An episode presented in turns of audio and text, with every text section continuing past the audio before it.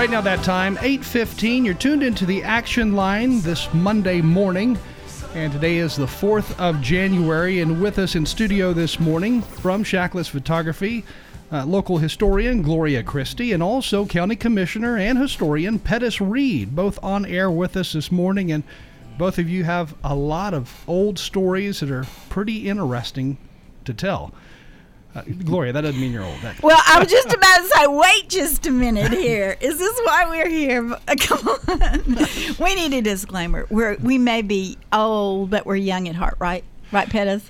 Well, it depends which morning you get up. I mean, you know, uh, no, uh, we we have a lot of, uh, I guess you could say, history that uh, we've lived. Yeah, That we absolutely. that we know from uh, past experience. When you uh, consider the Shacklett family and what they have done here in Rutherford County and been a part of Rutherford County for so long. And then you look back, uh, my family's been here since 1802. Mm-hmm. They unhitched their wagon out here at Versailles back in 1802. I'd, I've often wondered, I said, why did they just stop right here? And I figured it out the other day is due to the fact is where they unhitched their wagon is now where Champions Run Golf Course is, and they just got there too early. and uh, they, they got there before all the action happened. They decided Wow. just to farm there. Now, Gloria, you were talking off the air about finding a tunnel at some point near Oaklands mansion, which is a story that you know you, you hear rumors of. But right. And, you know, we, we want, uh, Bill might want to call in on this one a little bit later. But when we were children, I guess it was 1959, bef- this was before Oaklands had done the re- renovations. There was, it was a dilapidated old house. We were fascinated by that. well, Just it walk sat vacant for years, It right? sat vacant, and then I just remember Dad taking us over there one Sunday afternoon, and he we were just standing there looking at this just creepy old house. Of course, I liked creepy old houses then anyway. and I said, eh, Daddy would say, you know, they're going to fix it up. They're going to renovate it. It's going to look beautiful. And I just couldn't imagine the potential. We walked into the the core, uh, the the I guess the vestibule there, and and we saw the the uh, bathtub at, that had been slung over the balcony. I mean the the staircase there. Do you remember that Pettis? That that old bathtub that sat there for I, I years remember and that years. old house because, uh, you know, we used to go out there to the swimming pool.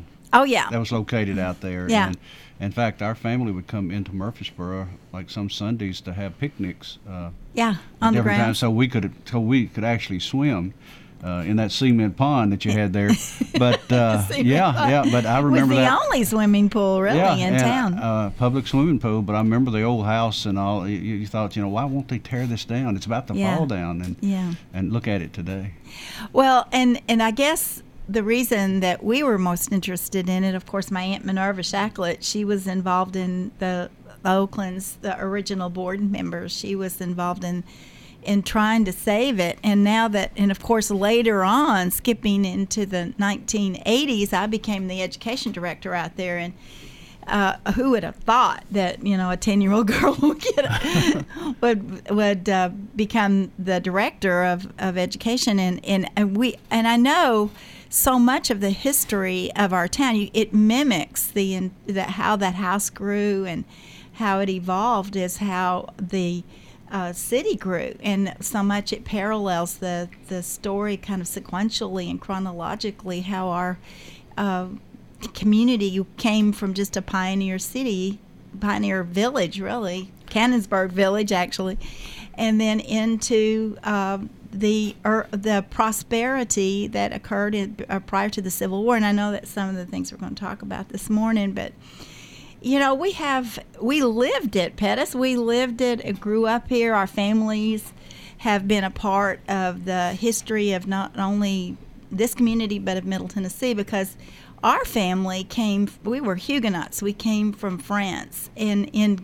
actually came over from Virginia to North Carolina into Tennessee about the same time your family came. We actually settled in Cane Ridge and um, then my grandfather's family uh, moved to Woodbury, and that's how there's Shackletts in Nashville and Shackletts in this area because they they kind of moved around a bit, just like. eh, So, um, Gloria, was was there a point where Oaklands mansion was just overgrown with weeds Yes. and trees everywhere. Yes. hmm Yes, In it was. fact, that original carriageway was just nothing but just grown up. It was weeds and Johnson grass and all kind. Remember, there was nothing. It, you, It, it, it, it was. It was in uh, very bad repair. Right. Uh, of the way it was. It was just like there are a lot of things that when people now who come to Rutherford County look at it uh, and they see it as well. I guess it was always this way. It, it wasn't. no. Uh, you know, you take what has happened to um, our courthouse over the last year to a year and a half, and the the beauty of it that has come from there. Just last evening, I was sitting down reading from John Spence book. Uh, John Spence has written the histories of of Rutherford County all the way back to 1829. And we talk about that courthouse up there. The courthouse that you're looking at up there today, but was built in 1859. The the new courthouse, as it was called at that time. And as I was reading it, it was the most uh, elaborate courthouse in Tennessee when it was built. And they were talking about how much it cost back at that time. And people were just carried away at what the county was spending on that court. They spent $40,000 to build that courthouse. Wow. Th- This was the newer version of it in 1859 or so. 1859 is Okay. what they had. They had to tear down the old one and built this one up brand new. And what they brought in and how they built it, uh, it had two courtrooms in it. And they just couldn't believe that two courtrooms for this county. Uh, when they looked at, they built that in 1859, and then 1860 the war breaks out, and then you had all of the soldiers that stayed in that building. When the war was over, that courthouse was in total disrepair. Now, a lot of people, you never hear this discussed, but the courthouse had half a roof on it at the end of the war. It had a tin roof that was brought in here, different from any other courthouses at that time, to protect it. Uh, when they built it, they thought this was something else. Half of that roof was torn off to build the little shanties that the soldiers slept in outside. The plaster had names carved in it or torn off, but due to rain, the whole building leaked due to soldiers walking continually on top of that building uh, in their security post. There wasn't a glass pane, pane left in that courthouse after the Civil War. They were all broken out. That's hard to believe. And I understand there's even places where bullets had hit the brick and you can still find them on there. Well, they found one back during the, the remodeling on the um, west side of it, and it was up in that area. They, they seem to think that that bullet right there come from a Union rifle shooting back when Forrest made his raid. Uh, but uh, that's what is determined there. But you, you take a look at that building, and as I read this and what disrepair was done to that building uh, during the Civil War, and you look at it today, uh, we have we have a piece of history up there that is a treasure. It really today. is. It's And- and a what it's a got. miracle that it survived Yeah. all of this. And you're right. It's exemplary. It's uh, it, the whole. You know, you have physical artifacts that uh, that tell us things, even in our own families, that tell us our story and gives us perspective. And I think that's one of the things that whoever was, um, I guess, had a, a vision, Pettis, of saving the history of, of our courthouse, saving the history of Oaklands. And there is a reason for that, and it's for us to see all of it in perspective. And I know you talk about, um, the, and correct me if I'm wrong, but that in Carlton Sims' book, he called Murfreesboro the scorched land between uh, Bristol and Memphis after the Civil War. That's what we looked like. And all of our families experience that. Your family, my family, Totally. we expect. Uh, we all have Reconstruction stories that are that are pretty they're not good and and we're trying to regroup i mean both sides had and trying to figure out how we're going to navigate and make our, our way through uh, uh, and, and create a you know it's it's it's hard to believe i think they were thinking about us they really were thinking about us and and, and it's it's interesting i was thinking this morning when we were before it came up here how can us in this generation think about our children and our great grandchildren? What kind of legacy are we leaving, and uh, and are we going to use those artifacts to tell our story a little bit more clearly and more objectively? Is, what do you think, Pettis? Well, uh, you know that that's exactly right. You know when you you said we were historians in a way. Uh, we are, and I think we grew up that way due to the, I have to say, the raising. Uh, our our people taught us to do these sort of things. For instance, uh, my uh, great great grandfather was the treasurer of the Mount Pleasant Baptist Church out in uh, Versailles. Uh, in one of their meetings, he wrote in the flyleaf of what his minutes he was taking in 1855. He wrote just out to the side right there, he said, It snowed.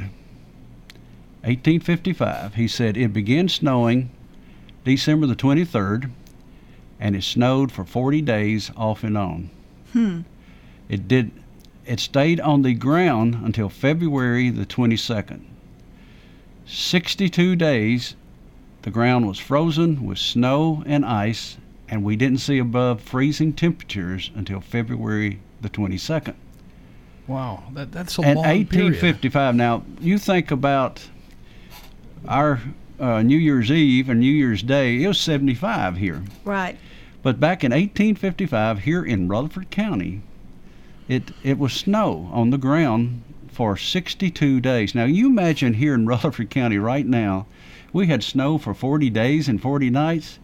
You know, it rained 40 days and 40 nights one time, and you know they had to build an ark. Can you imagine the people here? There wouldn't be any milk, no toilet No. paper, and no bread in any stores. And you know what we did with the pandemic and what we're doing, mm-hmm. and how things disappeared. But the people back then did that. But he wrote that in that fly leaf. And when I read that, I said, "Wow, Granddaddy!" I said, "I do the same thing now." I said, "It's amazing." The homes that I've lived in, when I first, from all the way from the time I married to today, whenever I'd go into the attics of those homes, I'd write my name and I'd write today is so and so, it's doing so and so. I still carry in my pocket, and I'll show you right now, a little journal. Mhm. I've got 40 of these things. When I started work, I started carrying them, and every day there's the temperature, there's what today is like, mm-hmm. and everything I've done. In fact, this one right here already says I'm at WGNS this morning. I've already written this. And all day long, I will keep a journal of everything I do. Wow. And it's just in our nature to do this, and we like to do these things. And I'm, I'm vice president of the Rutherford County Historical Society. We meet every Saturday morning at the Ransom Schoolhouse, which has been totally restored. And we invite people to come by. We have coffee and donuts. We sit around a table and talk about the things we're talking about right here to keep this alive Right. so that we keep these stories and things going where it doesn't get changed. Historians like to tell the story as the truth and what it was all about. Right. Uh, I, I'm amused at a lot of times what you read about history and things. Uh, it's sort of like war. The winner gets to tell the story and how it was done. This past uh, weekend was the 158th anniversary of the Battle of, I say Battle of Murfreesboro because I'm from the South. uh, if you was from the North, it was Stones River. But I was out there because I had ancestors that was in Breckinridge Charge on uh, January the 2nd. I go every year. I just go out there, uh, stand on that ground and look and see where they charged up that that embankment there at Stones River, where 1,800 of them turned out to be casualties. So this would be right around the Thompson Lane Bridge, Thompson Lane Bridge, right there. where there's a uh, Greenway trailhead. there. Greenway Trail right there, right now. Uh, there were 57 cannon from the Union Army that uh, dropped down shot down on those individuals who was coming up that hill. He, uh, Uncle Logue, was a uh, flag standard carrier. Uh, he ended up being the eighth one because uh, that, that standard was not to hit the ground. Seven before him were shot down, and he picked it up and made it to the embankment before they retreated. But what was interesting is as I walked around, there were different interpreters and each one of them interpreted that charge differently and the way they read it but that happens and I, I thought you know this is sort of like what we do with football. Depends which team you're on. Because if you listen to the clemson and the ohio state tell that game of the night you would have different versions of it right there. But i think it's important that we as historians continually read all the versions and make sure we are as straight and forward as we can do it. But yet we still continue to tell that story because it's important that history, a lot of it is not repeated. And I think that's the uh, what we do and way we tell history. But we also must remember that history is not forgotten. Right. History is fascinating. I mean, when you're able to look and break down different things that occurred in the past, and then today, you, you know, the history is still the same, but you may have a different perspective on it when you look at it today, looking back, which makes it even more interesting. And that, that brings in conversation with those who are younger, helps them to better understand today, really. Well, and I think what you're saying too is it's about perspective. We all have different eyes, we all have a, a, a different vision. uh, When we're looking at something, we all can have a different interpretation. Uh, when I hear you talk about your family story, uh, or the Bates side of our, the Shacklett family, my grandfather married uh, Catherine Bates, and they were uh, actually horse traders during the the Civil War, and they were they traded both the North and the South. So you can imagine what their life was like after this, the Civil War. They were enemies. Uh, no one liked them. they couldn't trust them. Which, uh, when you talk about your family stories and just what that, what how that becomes a part of your uh, your your perspective of the world, and you know, you get a. I, I can imagine why maybe. Uh, my father, you know, my dad was a little bit more uh, in the middle, and and uh, he he had some pretty you know definitive perspective about things but he also could look at things from a broader point of view. And i also wondered why that was and i think it's because in his family story he there were two stories. There was the the southern story there was the the, the uh, northern story and they and i think that was why he was that way. I'm not so sure the rest of his brother siblings were the same but that, i wonder if that I, I don't know for sure. I, just, I don't know but it also makes me understand why he would be receptive to getting um, being attracted to a woman from southern idaho and marrying her you know and then that here we are bill and i. And that that just I always said that, you know, the way that we come out of a disaster or, or like in our case right now, mm-hmm. how are we going to how are we going to move forward as a community with this pandemic?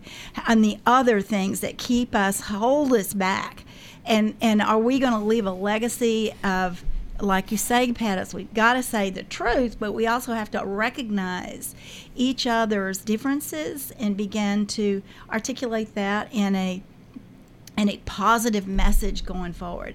And I think that's part of the uh, of a responsibility as a. I don't know if we're historians, Pettis. I think we're just kind of um, marking on the cave. You know, we're we're Yeah, leaving yeah. our we're leaving our our, our little uh, what is it uh, hieroglyphics on the wall. You're, you're probably right there in, in what we're saying there, but we get classified as, you know, when somebody calls me and said, Do you know what happened on certain, certain date whatever? I said, You're calling me because I'm old. And, uh, and I That's right. remember these things and what happens there. But, but said, I- you know, I was very fortunate that I was born young into an older family. Um, You know, my, my brother was eight years older than I was, and the, my sister was six. So I've often been told in my family, "You were a surprise." Yeah. And uh, but my I had all my grandparents on both sides, and uh, you know, when uh, people have talked about the columns and the writings that I'd done, they said. Uh, we're amazed at how you write there. I said, well, you got to understand that when the other children were outside playing, I was sitting inside listening to the old folks talk Exactly. and uh, I found that very interesting. And and what I learned about the Civil War was from a grandmother whose grandmother was still alive and uh, come from that era. And I would sit on the back porch with her uh, in the summertime breaking beans, and she would tell all these stories about what really happened around our farm and where we are. And I've, I can pass this down to, to the generations and what we saw there. But I also live in an area, you know, when people think of Rutherford County, they think everybody come in here and settle this or whatever. You've got to remember that that uh, where Rutherford County and where it's located in Middle Tennessee, we're sitting in a very fertile valley that uh, the Native Americans used as a hunting ground. That's right. They didn't necessarily live here. This was a really a place that they come to hunt and, and live. uh, when when most of the settling began here, the uh, Holston Treaty had already been signed in 1791, but yet there were still a lot of the Native Americans. In fact, I know we're on radio, you can't see this, but I brought this, Scott, just so you could get an understanding. These are all picked up at my farm. Arrowheads. Right. Of all arrowheads and spearheads, but they're all sizes. But if you'll notice, they're different colors. Yeah. A lot of these are from stones that are not found on my farm. And in fact, if you'll look at this one right here, that stone is nowhere found on my farm. It's white. It's white. So it's brought here from somewhere else. So they were all traveling through. Uh, we had a lot of the Chickasaw, the Shawnee, and uh, the Uke were in here quite a bit. Where I live is in Versailles. Um a lot of people call it Versailles, but it was Versailles. Uh, So give us an idea first where that area that is, okay. That- It's west of here. It's about 15 miles west of Murfreesboro. Uh, the first settlements in there, uh, well, actually, it was French uh, settlements from Canada that come in here and established trading posts because of these uh, Native Americans. They were trading with them, and uh, they had a rock trading post in Versailles, where if you go to Versailles today, um, off of 269, where 269 and Versailles Road crosses, there's an old country store there right now. which looks like it's been redone, right? It's been totally redone, and the fried tater is there now. Uh, nice little restaurant there. You can go there and, and eat. But that is where that trading post was established. There's always been some type of store or trading post located in that spot and was uh, set there by French traders. But that's where the Indians would come and trade. And it's always been there. So you got to remember they were here as, as a hunting grounds and a fertile hunting grounds, not where they lived. So when our individuals come here and settled here, uh, they also dealt with these individuals too.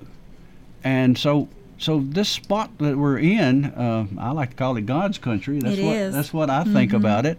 I still have a farm out there, and I pick up these remnants from these early settlers that was here. I call them settlers too because they were here, and uh, and I you know I, I guess that's I don't know about you, Gloria, but when I pick one of these up and find that, I think you know, hey. I'm the first person to hold one of these Right. since this individual either shot it or lost it or made it.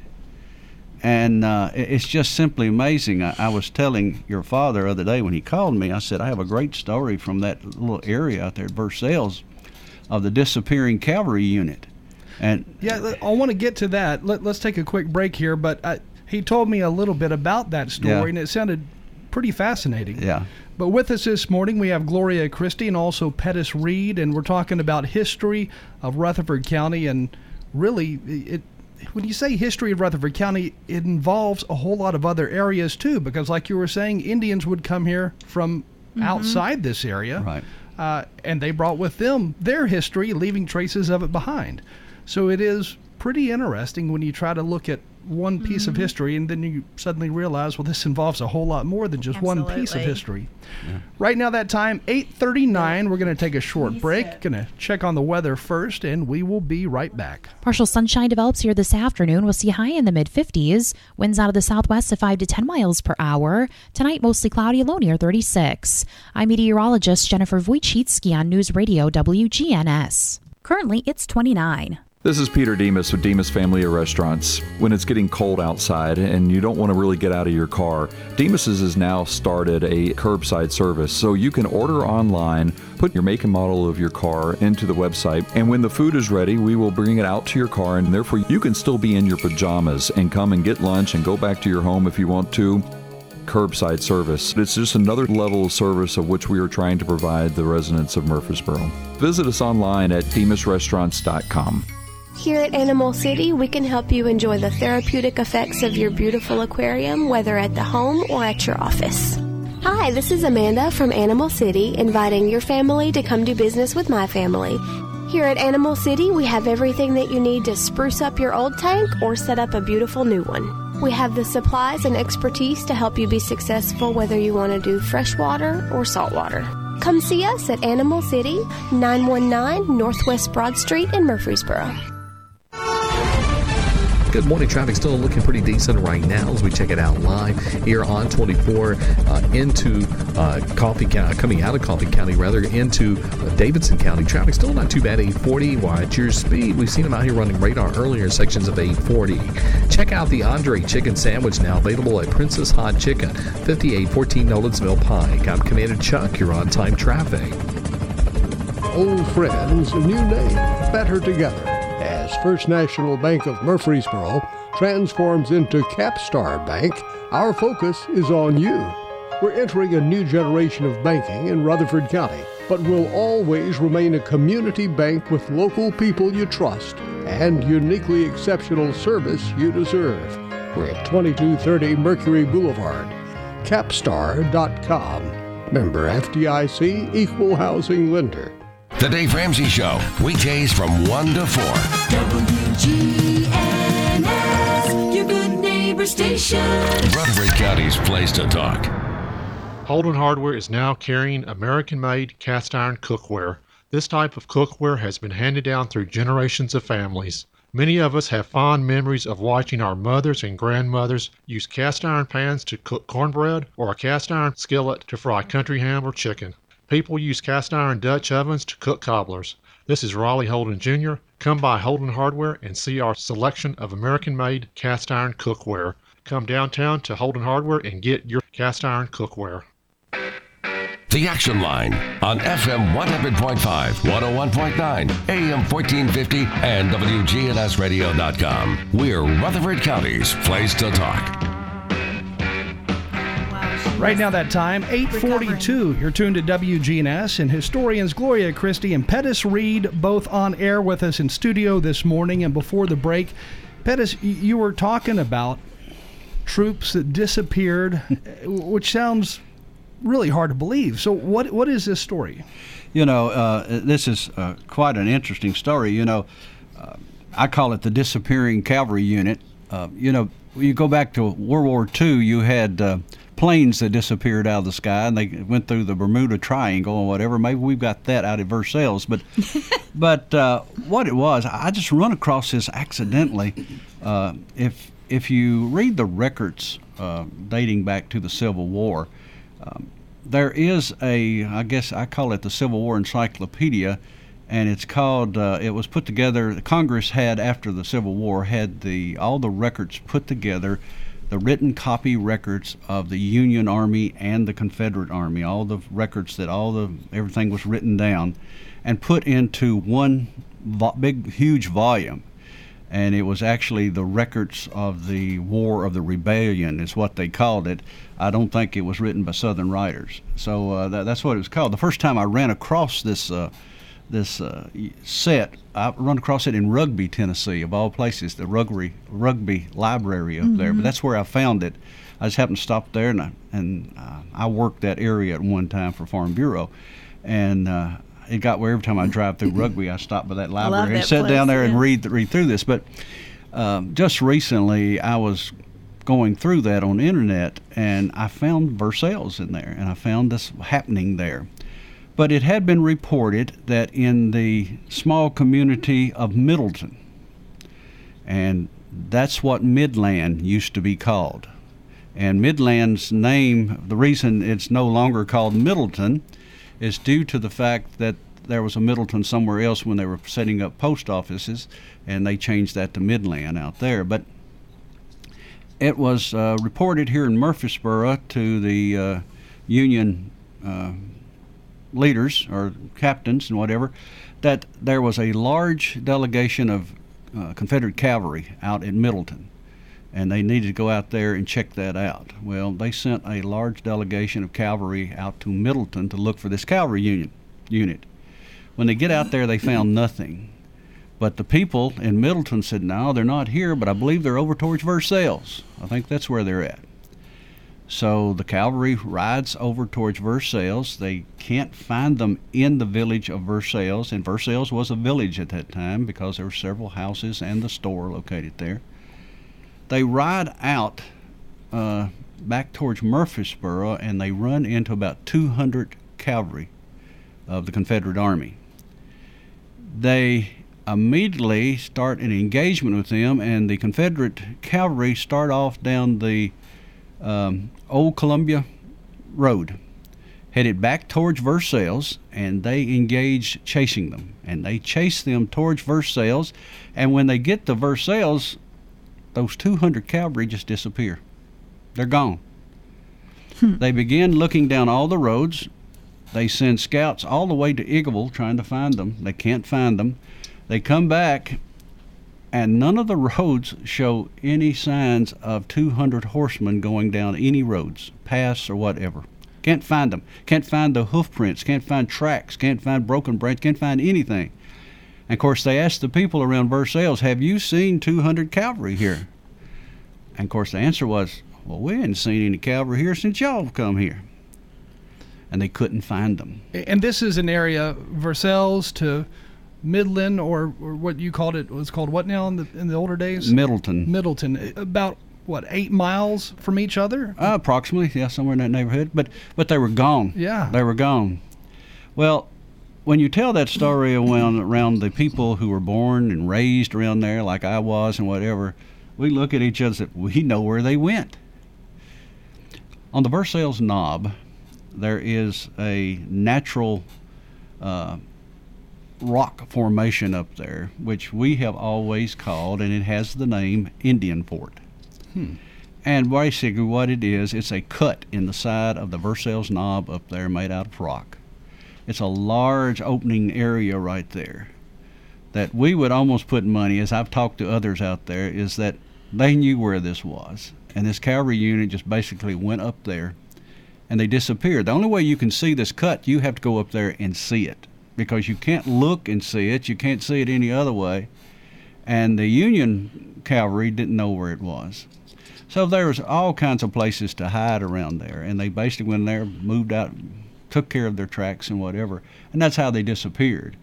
Uh, that's the only way we can figure they disappeared. Plus, uh, as I've gone back through the records in Versailles, I found there were a large number of those individuals out there who were cavalry uh, soldiers.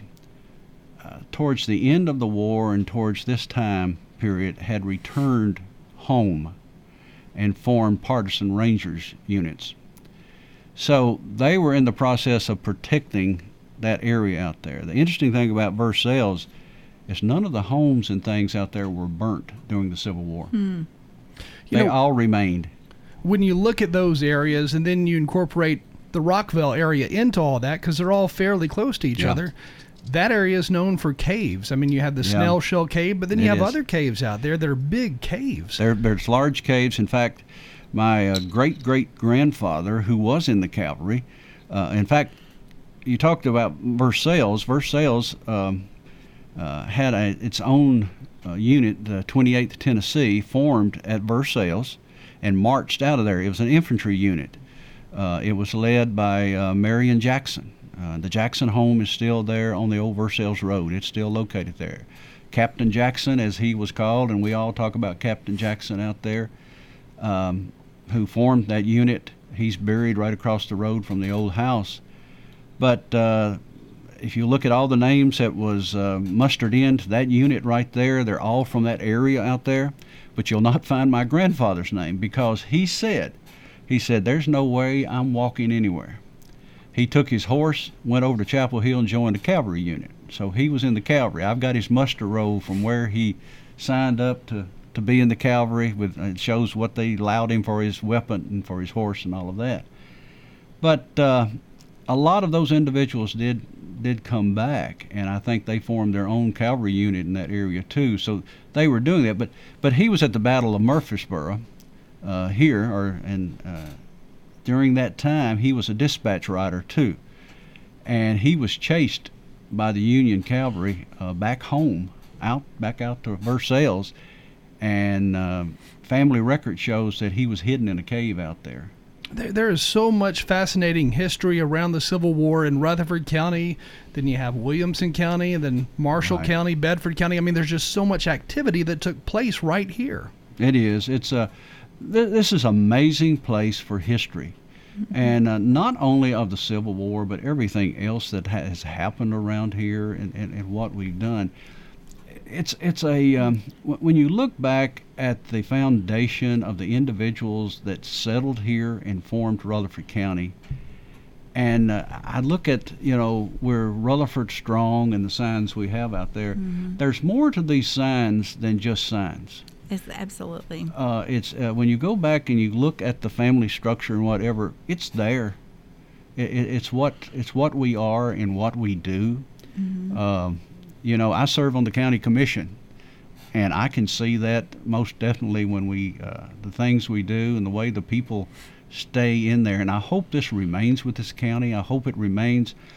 Uh, in fact, people look at Rutherford County, and uh, it, it used to be a part of the state legislature uh, at one time that says, "So goes Rutherford, so goes Yes, Tennessee." Tennessee. That's exactly right. and Mhm. I, I just like for us to keep that if we can and uh, it's important you know as as i as a commissioner sitting up there I- i sort of feel that at times it's a very important responsibility and i hope others feel that too and i, th- I think that's that's very important Well, you were talking about some of the Civil War fighting. One of the areas you mentioned was the Thompson Lane area, which is the, where the story is. The river turned red because of blood of so many people who were killed right there, or so many Right. soldiers who were killed right there. And it's hard to put that kind of stuff into perspective because back then, from what I understand, the river would have been deeper and possibly wider because you didn't have Percy Priest. Mm-hmm. And I don't know if that's true or not, but if that were the case, when they crossed the river during their fight, I mean, it could be, you know, more than knee deep back then. I, I don't know how deep it would have been, but it could have been real swimming they had to have done. it, it would have been on winter uh, level two uh, you got to remember that and at the time they were doing this it was quite cold uh, on december the 31st it was a misty cold day uh, extremely cold somewhat like what we had uh, this year on it because i was back out there on uh, december 31st because uh, I was in the out there at the slaughter pen where that fight actually happened and all that sort of thing. If you go out there and walk it at the time of these things actually happen and the weather is exactly the same, you get the feeling of what you went through. Um, I know you're a you're a photographer and you enjoy that things. I take my Canon and go out there and, and shoot these things and come back and you sit there on that computer and you look at it, you can actually get that feel for what what they might have done. In fact, uh, I wrote a post just recently. I said it's amazing. I'm sitting here looking at where all these individuals went through this struggle, and I'm in the site of Thompson Lane and uh, St. Thomas Hospital, where people go, by thousands of people go by every day, and they look over at that sage grass and they have no idea have of what no happened. idea. What happened?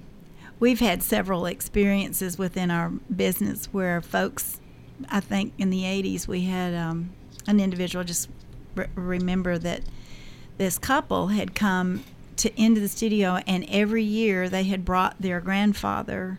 It was kind of a pilgrimage to to the Battle of Stones River, and she that that I guess he'd passed away or whatever. But they came into a, the store, and they were uh, telling us, us that they this, that they I can't even remember where they were from, but that, that was the anniversary of the Battle of Stones River, and they had not.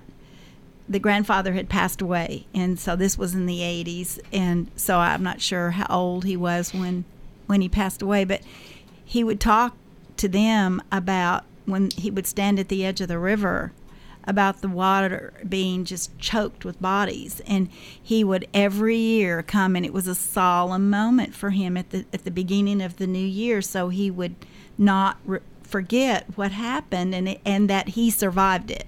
So um, and the, these this couple was sharing that with us and I'm not sure where they were from but they um because at the moment I just I, I didn't I didn't connect to the moment like I should have, but I do remember them talking about it, sharing with us their stories from their from their grandfather, and it, we all we don't remember. I mean, we don't we can't really kind of relate to that, that kind of tragedy, but it and I know from the photographs that we have of the Battle of Stones River after the during Reconstruction, it still is a desolate place. Uh, my Tom, my husband, restored some several years ago, and it just the fields are not cultivated. They're not it's like still a very somber place of, um, of and a still almost encapsulated the the this.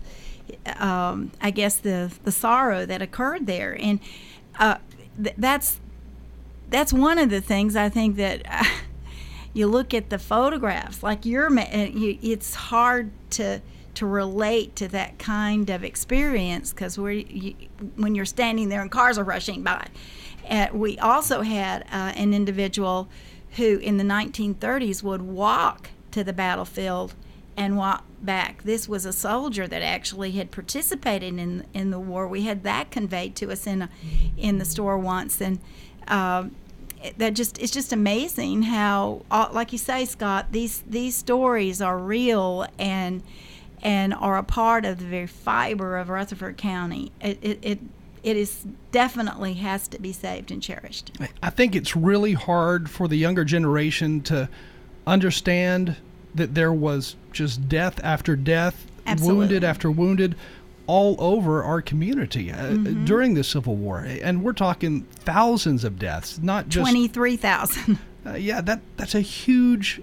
That, that, would be phenomenal right now if we had 20,000, 23,000 casualties of some sort, you know. And uh, I was able to talk to Willie. Remember Willie at the courthouse? The, the guy he he told us about the African Americans that watched the battle from Pilot's Knob and just could hear the. Th- I mean, you know where Pilot's Knob is. I mean, that's so a, scary though. They, they could hear the the the the booming cannons all the way to from Pilot's Knob. That's that's near Woodbury. It's a lot to wrap your head around. It is a lot know? to wrap that, your head around.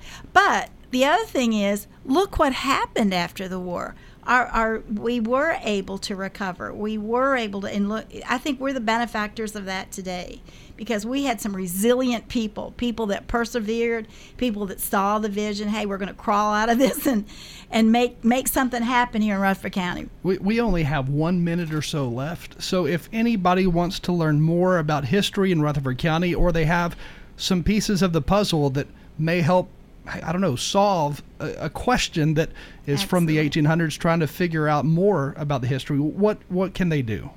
You know, uh, Scott, we would like to, as I mentioned, I said I'm vice president of the Rutherford County Historical Society. We'd love for you to become a member. Uh, it's it's twenty five dollars a year, but you also get the newsletter. You also can be a part of us. We meet every month, but we also are every Saturday morning at Ransom out there on Academy. Uh, we'd like for you to come by and visit with us from 9 to 12 o'clock every Saturday. Come by for coffee and donuts. You'll meet some people that'll talk about some of the same things you've heard here this morning. Mm-hmm. And we'd be glad to have you as a member of the Rutherford County Historical Society. We'll answer those questions for you. We have a data uh, bank there uh, that contains a lot of photographs, a lot of information about people within Rutherford County, and a lot of these stories that we have. Very interesting. Again, Gloria Christie and Pettis Reed with us this morning, talking about some of the history, the Civil War history here in Rutherford County from years past. Thank you both for joining us this morning. Glad to be here. Time right now 8:59. A quick check on the forecast comes your way next, followed by local news.